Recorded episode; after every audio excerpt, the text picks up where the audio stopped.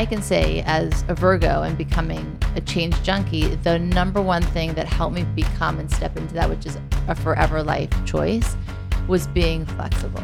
You know, equal parts discipline and flexible. So I have an intention, I have a plan, I have a schedule, I have goals. I'll do my best. If it doesn't work out, okay, right away, my brain, I've trained myself so well in that way. But as soon as something happens and it didn't go the way I wanted, I'm like, okay, that's not an option anymore. What are my options? And it opens up everything. There's so many options if you think about it that way. Welcome to the first episode of Spiritually Hungry Podcast in two thousand twenty-three. Very excited to be back with our listeners and hopefully share some inspiration. Feels like it's been forever, in fact. It does. Yes. I'm sure our listeners' lives have been very busy and uh, slightly distracted. Excited for uh, change, change, change, and more change. So let's make sure the change that we are seeking is the one that is manifested. And then maybe we can have some tools to help us create change. So. Oh, by the way, what's the purpose? What's the topic of this episode? I think we just said it. It's a new year, so we thought it's apropos to talk about change. At this time of year, we always, right, New Year's, everybody's thinking about out with the old, in with the new, resolutions. But when you boil it down, really, what is it? It's change, right? It doesn't sound as sexy because change, everybody, I think on some level knows, requires consistent and continual work.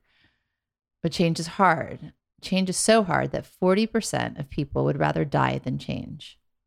It's a bold statement. That sounds insane. And like I made that number up, right? I didn't. Now I have a chart in front of me that you guys can't see. But what it says is the percentage of premature deaths in the U S is broken down by causes from an article in New England Journal of Medicine from two thousand seven. P R B, a nonpartisan research organization, reports that the percentage of premature deaths in the United States that caused that are caused by behavior was closer to forty-eight percent. So premature death is defined as occurring before age. Can you guess? I hope it's seventy-five. eighty-six. Oh, eighty-six. I know. Good. I was kind of excited about That's that. That's good. It's crazy. When you get to a certain age, you start to like say, okay. The goalpost move. How many? It's, I don't even, yeah, I'm not going to talk about that today. But we're, but luckily, we're both very young, so that yes, hasn't happened yet. Forever young. Forever young. Genetic predisposition accounts for thirty percent of premature deaths. But it turns out the biggest wedge in this graph, forty percent, are due to behaviors that can be changed. And that's why I think this is really powerful. So there's four primary causes. One is diet, two is obesity, three is smoking, and then the first three are behaviors that link that are linked to the fourth, which is high blood pressure. High blood pressure, which is also caused by other behaviors like excessive drinking, alcohol, caffeine, too much stress, not enough exercise. So no one should feel any shame about this. It's not that people don't want to change. They really, really do. I'm sure that everybody wholeheartedly created their list. They're still doing that first weekend, what, four days in, five days in. Well, the other son's listening to this about eleven days in. Whatever. It's not like they're not trying. They are. I mean, even if you think about this, A A has an eight percent success rate. Yeah, it's always crazy. Also, sixty percent of people who completed opioid rehab relapse in just one week, with up to eighty percent relapsing in the first year. It's crazy. Yeah. I can go on and on. I mean, if you want to hear about uh, the highest gym re- revenues in the world, in the U S, Germany, U K, it's tied between six point two billion dollars in revenue. I mean, people really, really want to, we we spend so much money, make the commitment, buy the first month, and then the second, and then you stop your membership, and then you restart it. Americans spend thirty-five billion dollars a year on gym. Well, but how many of them don't use it? Or we don't know. Um, I would assume a very large percentage. I would too. I don't have that statistic, but I, I want to tell you one other personal story for, about a friend of mine um, in regards to her mother. My friend Catherine, her mother died unexpectedly. She had heart disease, high blood pressure, and was overweight. And doctors had admonished her for years to get on top of this. Catherine spent her adult life watching her mother with this struggle. And she tried one diet after another, and then she'd fall back into her bad eating habits within five months. She purchased stationary bikes, treadmills, stair stepper, rowing machine, elliptical trainer. They all gathered dust. The treadmill supported piles of books and magazines. The stair-stepper was draped in scarves, and a trunk in the corner overflowed with exercise D V Ds, hand weights, jump ropes, and elastic exercise bands. I mean, it's really heartbreaking because I think a lot of people could relate to this. I think we all can. Right? We've all, uh, to some degree, either in the or past another. or in the present, mm-hmm. are trying to make some changes. The most troubling were the fifteen self-help books on her shelf, ranging from motivation to discipline to tips on recipes and walking yourself fit. She never doubted that her mother hadn't read every single volume of every book uh-huh. that she owned. And no one can question Catherine's mother's deep desire to change her habits. She obviously invested a great deal of time and money into different solutions, hoping that it would stick. And it's a sad tale, but it's a reminder of a sense of urgency. Life is happening right now in this moment. It doesn't begin tomorrow or next week or next resolution. Life is finite, right? We do all of our work to make it change in some way, but how many years do you think Catherine's mother told herself, you know, tomorrow will be better, or next week, or I'll start again next or month? Or just be, just be down on herself because she couldn't get it. She couldn't do it, right? I mean, that happens as well. Exactly. And she probably had these conversations with herself daily until she ran out of days. So it's scary and it's sad, but I think that it puts things right? in perspective, exactly, for how we really want to be clear about what we're willing to do to, and honestly, it's not, again, lack of desire. Hopefully the tools we're going to offer is going to help create that change.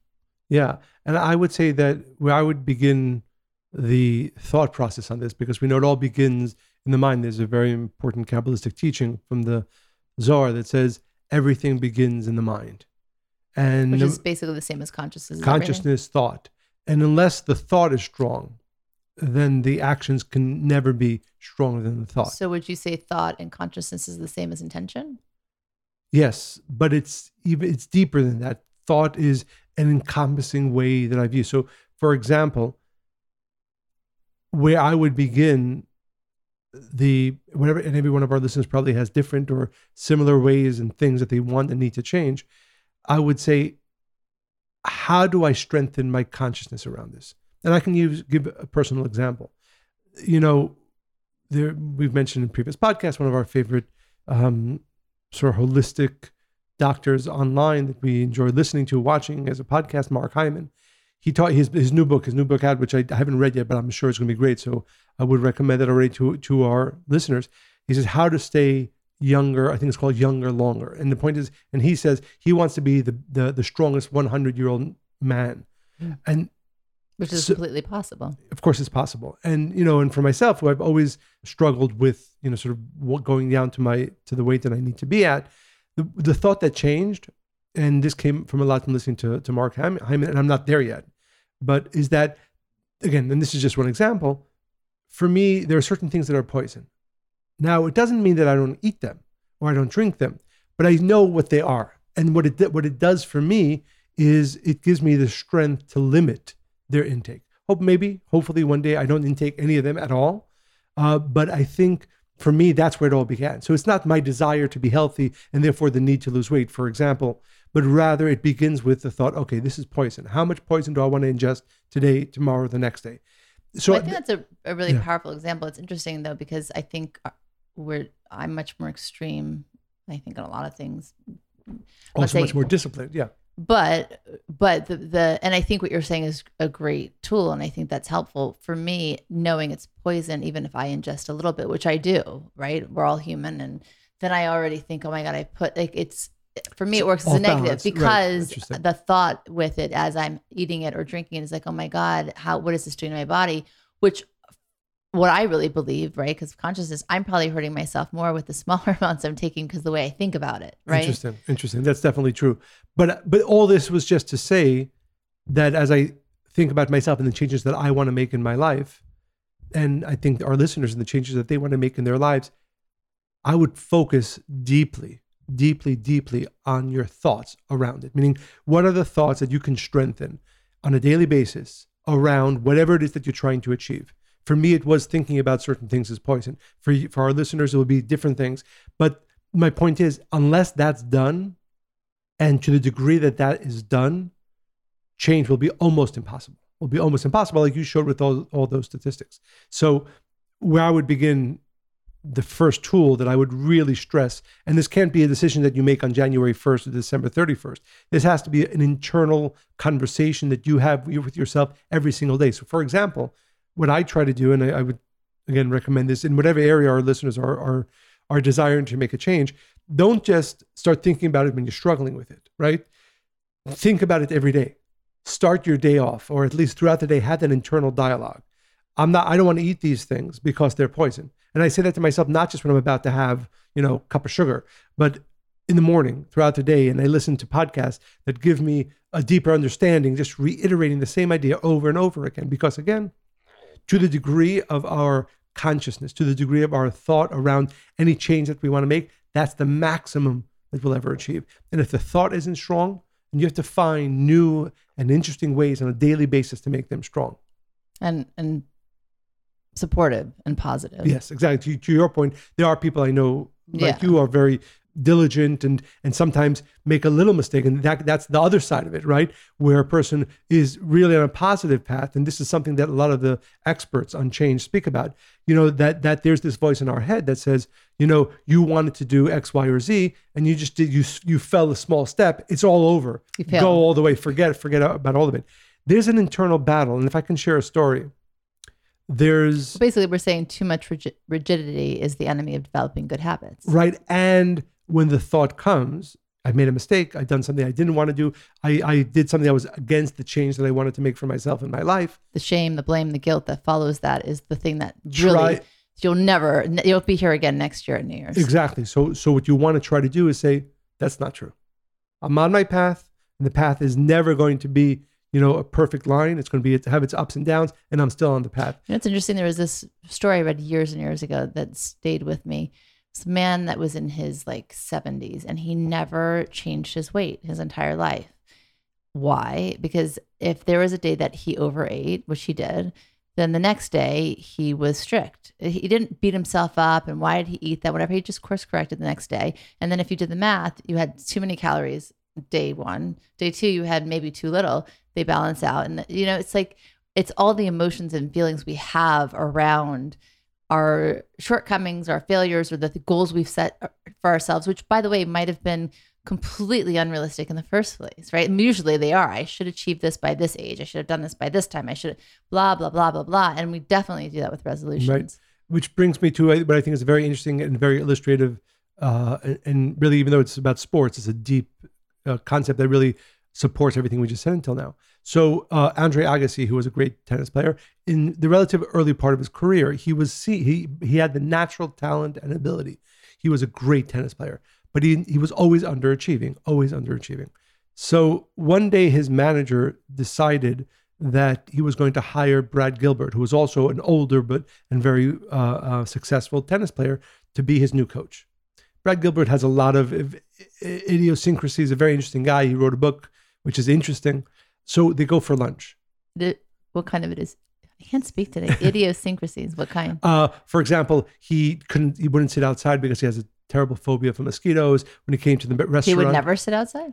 Almost never. I mean, at least when he was in his first meeting with Andre Agassi, as it's told, he didn't want to sit outside because he has a terrible phobia of mosquitoes. They didn't have his favorite beer at the restaurant, so he went out and bought a six pack and brought it back to the restaurant. And he clearly an interesting character, but that's not. That's that's that's an aside from the story. They're they're at they're at lunch, and Andre Agassi is listening to Brad Gilbert, and because his manager suggested him, and Andre is deciding, trying to decide whether he wants to take him on as, as his new coach. So he tells him, he says, I've seen you play.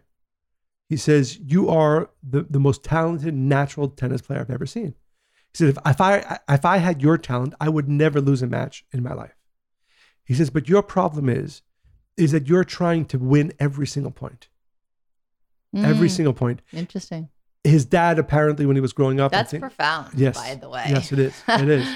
His dad was, I think, was a Marine. He was a boxer. And his his sort of teaching to his son was always, you have to punch him out in one shot. And so every time as he's, as a five-year-old kid, his father's telling him, hit it harder, hit it stronger, right? That's, that's, that's how he grew up. So at this lunch, Brad Gilbert tells him, he says, listen, you're, you're playing as if every point is the end of the match. And because of that, you're overhitting. You're making a lot of mistakes, and that's why you're not really fulfilling the talent that you naturally have. He said, and this was, and, th- and this is the point. He says, he says, you're, you have to realize that you're not fighting against yourself. You're fighting against your opponent. You're playing against your opponent. And what you need to do is find out what his or her, well, play, playing against Muslim men, what his weakness is and play to that. Mm. He says, Brad Gilbert himself said, that was my strength. I was not as naturally talented as you, but I always knew that I wasn't playing against myself. That's beautiful. I was playing against an opponent, and my goal was to find what is my opponent's weaknesses, and that's where I played to. Long story short, he took him on as coach, and he became one of the greatest Amazing. tennis players ever. For us, for us, that's, I think, two twofold lesson, some of which we uh, touched upon before. First, don't try to win every single point. To your point, again, we're talking about diet, but it's really about anything. It's about removing anger. It's about removing uh, uh, uh, lack of appreciation in a relationship, whatever it is. It's even about starting something, starting a business, starting this. Not, not every choice you make, not every decision is going to be the right one. And don't expect it to be. You don't know, expect it to be. As you were speaking, I got the chills because... It's too bef- cold in here? No, because I, before I ruptured my tendon, every workout had to be as good as the day before. Every workout had to be to the point where I walked out and I was soaking wet and exhausted. Every workout had to be like the, like if not, it was, it was almost if I did nothing. Then I ruptured my tendon. I couldn't walk. I had to learn to walk. I had to do so many, go to, P, you know, oh, I know. therapy, physical therapy.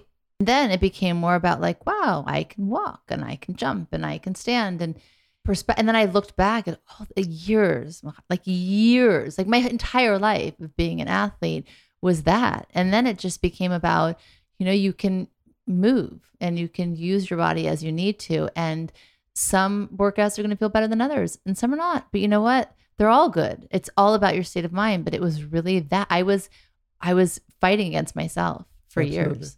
And I think for our listeners, it's important to realize, and this is a very important spiritual teaching, that your opponent is never you.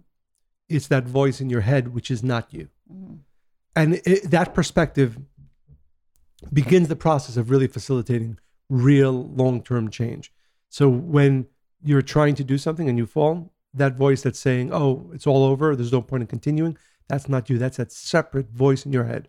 When you're trying to achieve change and the voice in your head says, you're not going to be able to do it in one day, or you're not going to be able to do it, it's un- un- unaccomplishable, that's the voice in your head.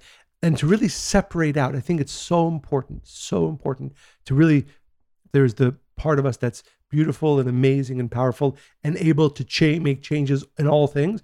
And this, that other voice. And my opponent is that other voice. And I have to find ways to strengthen my inner, what I would call consciousness and thought, and realize that all those other thoughts, those negative thoughts, those defeating thoughts, those are the opponent that I'm battling. By the way, I was speaking with somebody today, and I, I say this often. You know, people say, oh, well, you know, I'm afraid of failing. I'm afraid of this. We talk about fears a lot. And so she, I gave her some tools, and then she wanted to get clear. She said, so when the negative thoughts come, then I should just push them away and fight them. And I said, no, absolutely not. Because fighting something, right, whether it's positive or negative, whatever it is, is effort. It's hard. It's difficult. I said, bring them in, welcome them, sit with them and say, okay, I challenge you. Are you something that I believe? Is this a belief system that I actually created in my adulthood? Or is it from my childhood that belonged to somebody else entirely? And I just watched it and I believed, or they impressed it upon me and said, I should be this way or that way.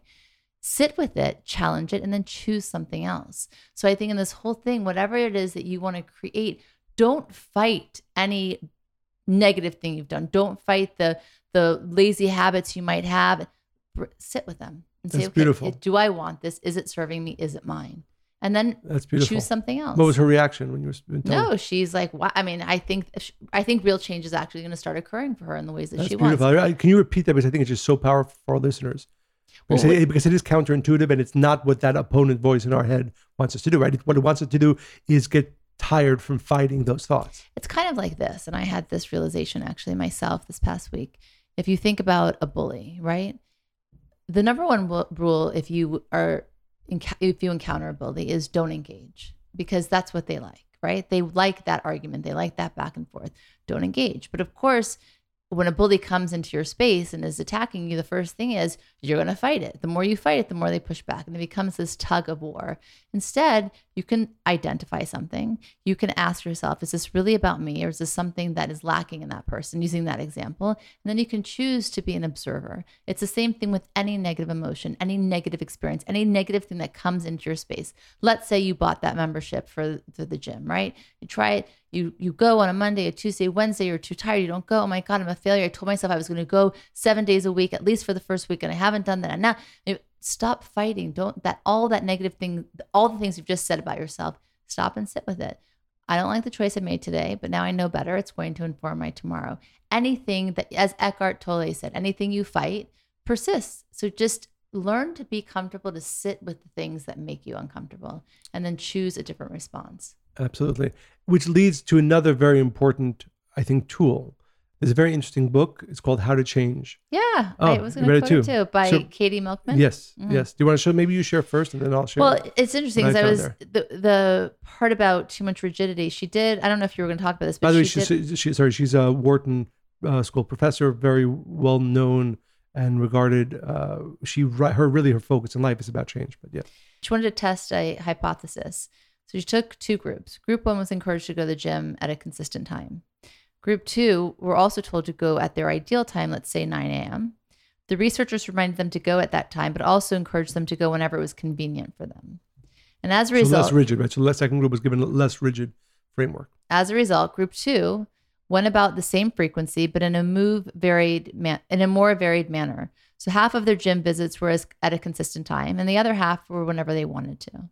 Which group do you think had more lasting habits? Well, I would assume, according to the story, that number two. Absolutely. They had gone at the same frequency, but in more varied ways. People who had formed routines that were consistent were more rigid. If they didn't go at the usual time, they didn't go at all.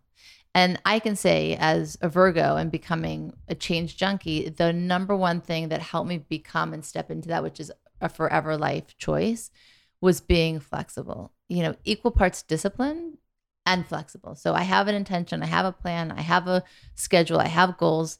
I'll do my best. If it doesn't work out, okay, right away, my brain, I've trained myself so well in that way that as soon as something happens and it didn't go the way I wanted, I'm like, okay, that's not an option anymore. What are my options? And it opens up everything. There's so many options if you think about it that way. Beautiful, beautiful, very, very important. So, and it really, it really dovetails with what we were talking about before, that don't allow the rigid voice of the opponent in your head to say, no, you, you didn't go at nine p.m. when you said you were going to go, or whatever, nine a.m. No point in going. And that that is, again, where we keep going back to, uh, maybe because it's one of your favorite things to exercise, but again, this is around any change. I think that, it's probably number one of what people... Uh, yeah. But I would hope, I would hope, for myself, I, for me, it's not number one. For me, there's a lot of internal changes. No, that for are, sure. For and sure. I think I think for many of our listeners, there maybe it's their relationship, maybe it's their work, right? I'm sure many of our listeners have different areas where they want to make maybe a change. It's more, have, more fun to be kinder to yourself, to be kinder to others. Absolutely. Absolutely. So I, but I was actually going to share from, from the book, How to Change, is something else. So she writes, really her career began this way. She was, uh, again, as I said, she was a, a, a professor at Wharton. She was invited by one of the Google uh, vice presidents, an H R department, to help them solve a problem. They had created so many programs to help people, health, finances, all kinds of great programs. And that's, of course, what they want to do. And he was very frustrated that his name is Prasad Setty, that or Shetty, that none of, almost none of the employees were using these great tools that they prepared for them. Who wouldn't want, if you're being told, if you take this, you know, lesson, if you take this course, you'll learn how to save more money, you'll learn how to be healthier, and so on and so forth. So he couldn't understand why, with so many tools being given to the Google employees, almost none of them were using them. And so she comes to that visit at Google. She says, you know what, I, I have a I have a hunch, but I want it to be really science-based, so let me let me think about it. So what she realized, and this also brings us to New Year's, is that, and she used, so used she used this uh, really study or or or uh, or historical fact as an example. Up until the nineteen nineties, sudden infant death syndrome, SIDS, was a was either the largest but a very high rate of children deaths in the United States. It was crazy, the numbers. And then in the early nineties, the, the scientists discovered that one of the ways to cut by fifty percent the chance of, of, of a child, of a baby dying from SIDS, is laying them on their back when mm-hmm. they go to sleep. And they started a campaign, and it was called Back to Sleep, right? That was called Back to Sleep. And again, if you look at where... Cute, catchy. Back, yes, exactly. If you look at, at most campaigns, whether it's against smoking or whatever, against over drinking or eating sugar, whatever it is, there's so many campaigns that go on, they never have high rates of success. This campaign went, only seventeen percent of people were putting their babies to sleep on their back before the campaign. seventy-three percent at the end of this campaign were putting their babies to sleep on their back, which again raised for her the question, why is it that throughout the rest of life, it's so difficult to make important changes, even as you said, life-saving changes? forty percent of us, of the people in the United States at least, are still making choices that they know will kill them. And, on, and they want to change, but they can't. Why was this different? So she came up with a concept that she calls the Fresh Start Effect. The Fresh Start Effect. Parents to children, they didn't have a child the day before. The mom goes to the hospital, she gives birth. It's a new, it's a fresh start. So when you're starting fresh and the pediatrician at the hospital says, by the way, here's a pamphlet. Don't put your child to sleep on their stomach. Always put them to sleep on their back. You're much more open to it because you haven't done, it's not that you have a whole history to fight, a whole history to go against. You have a fresh start. One, that's one of the things she found. That's that's why it's often people use and and and and thoughtfully and successfully use, use, use New Year's as a way to start, to have a fresh start. But you also think it's, it's a calendar. Nine months of investment of growing a child. I mean, I don't know what's that. We have, all of us have years and years of investing in life and family and friends and love. But the, but the baby has to come out, and the assumption is the baby will be healthy, and then the baby's healthy. So you want to protect this thing that you put investment in. Who do you want to protect more, your baby or yourself? Your Why family, did we take ourselves for granted? I'm... Well, anyway, anyway you can, I hear you your can point, write a but I, I, to her no, study. I, I know I'm not yeah. disagreeing with her. I just don't think it's that simple. But anyway, go well, ahead. it worked. It worked, and this is why she believes it worked. Which brings us back to what we were talking about before, and brings me to a very important Kabbalistic teaching. That voice in our head says, "You wanted to stop being angry, having angry outbursts, and you just did it again. You're never going to succeed." And this might be a deep concept, but I think it's a very important one. Most of us look at our lives as a continuum. You know, I'm, I was born on this day and a person leaves this world on that day. But in reality, if we look at the soul and life and energy, I am alive the next second, not because I was alive the second before, but I'm actually being imbued with new life force today, this second. There's a, there's a beautiful um, teaching from the Kabbalists. It says, for every breath, we thank the Creator because every breath is a new gift of life. So when we exhale, the fact that we are able to take the next in-breath is not a given. It's actually not just a physical breath of life into our lungs. It is a spiritual infusion into our soul. When you look at your life as these constant moments of renewal to the next, to the next, to the next, it begins to give you, and I know this won't be easy for many of our listeners to really make their own right away, but I do strongly recommend this. It works for me. That when you view your life as a constant renewal, the next breath is a new me. The next breath after that is a new me. And therefore, it doesn't matter that I made a terrible mistake one second ago with my last breath. That's that was an old person. The new breath is a brand new person.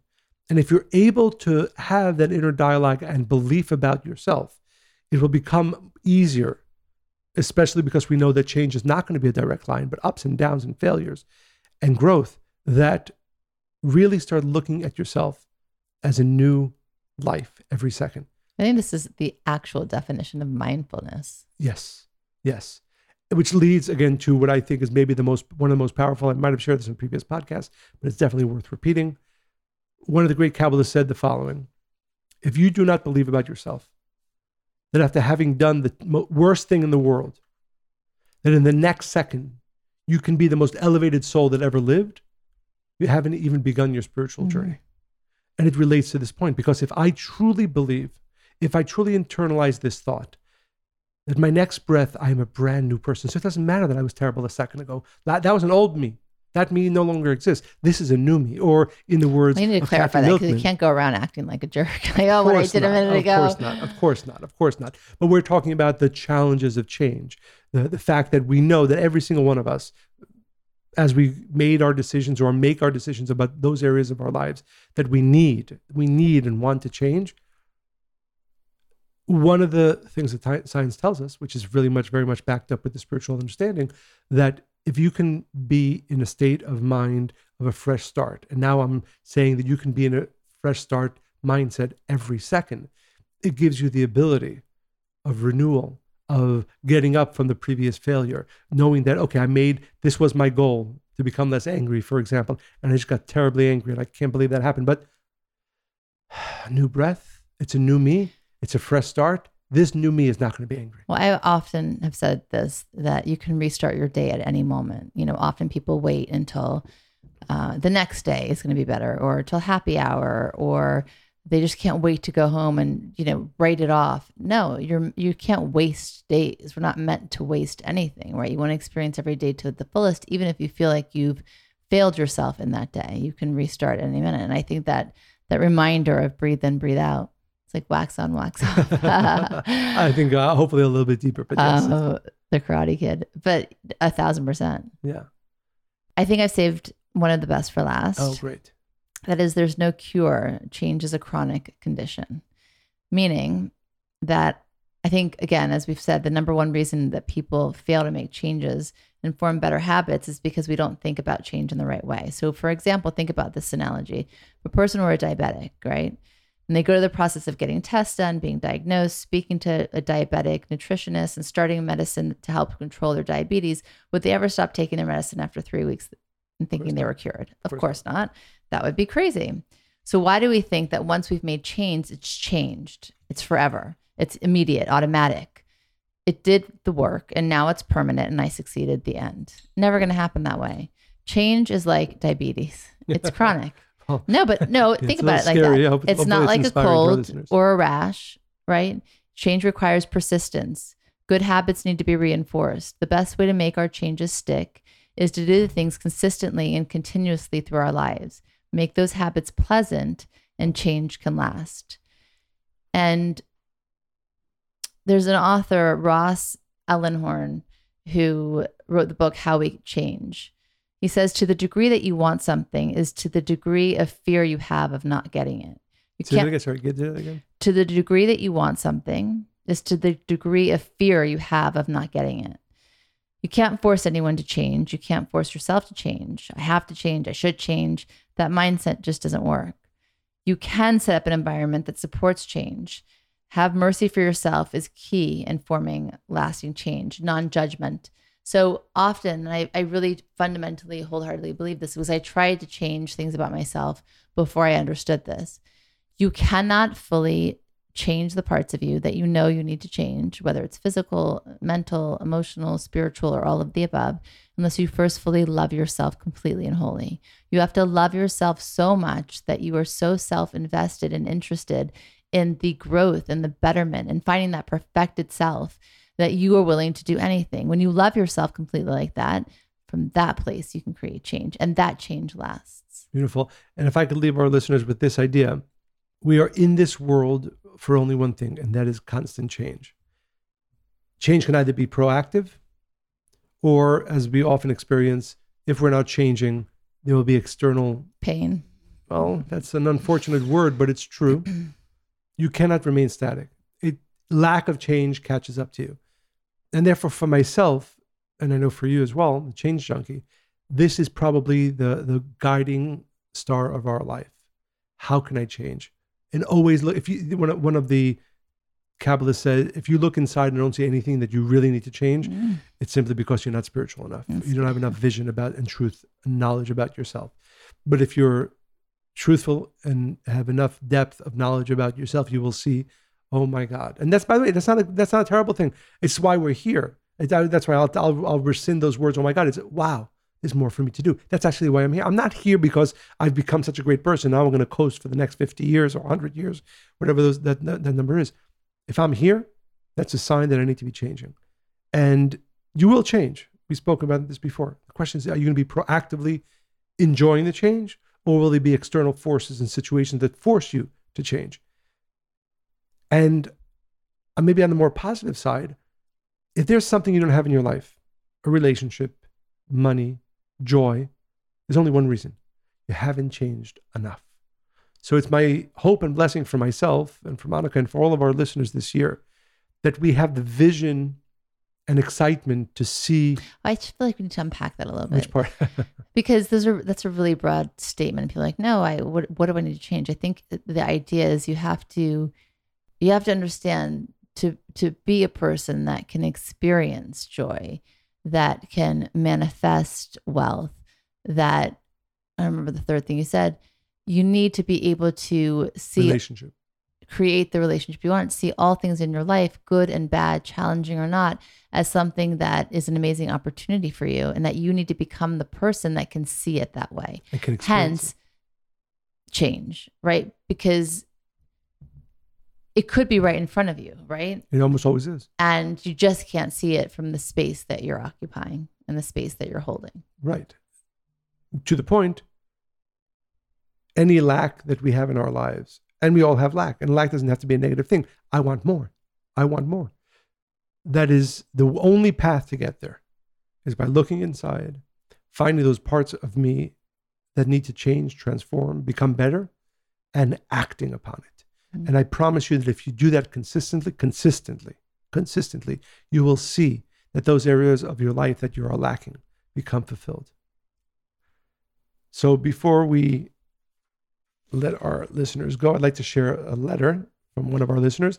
And it's a great time to remind all of our listeners to please share with Monica and myself all your inspiring stories and lessons that you've received from this podcast. We both find it very inspiring. And I've heard, by the way, from so many of our listeners that they find these sharings of stories and inspiration very inspiring to their own lives. So please continue to send all of your, and this comes up sometimes in the letters, don't hold back. If you have the thought to write something, to share something, please do it right away.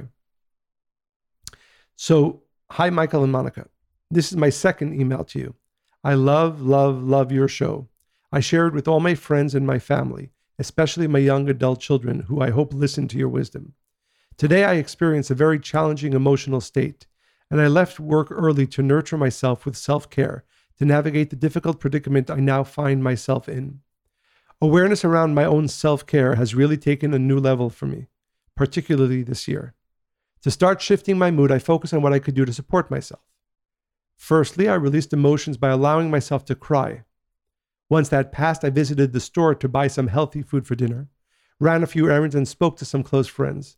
These seemingly teeny tiny little decisions really helped me.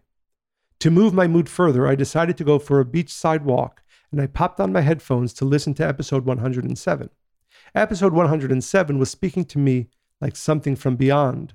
The timing was impeccable, and I spent the time smiling and nodding in agreement, saying in my mind, oh yes, I do that, and oh yes, I could do that. As I walked and listened, I felt so blessed to have found your podcast and the opportunities that it has provided to my soul to grow and develop. You both made a difficult afternoon much more enjoyable. Bless you both, Amanda Lee. That's beautiful. Thank you so much, Amanda, for Amanda Lee, for sharing this story. And as I said, these stories really inspire Monica and myself to continue uh, spreading this podcast. So please, all of our listeners, if you have a story and inspiration, we love hearing from you. It inspires us and inspires our listeners. Send all of your comments, questions to Monica and Michael at Kabbalah dot com. Monica and Michael at Kabbalah dot com.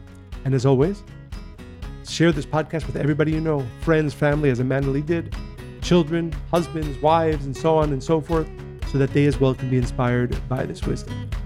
And we hope you enjoyed listening to this podcast as much as we enjoyed recording it. Stay spiritually hungry.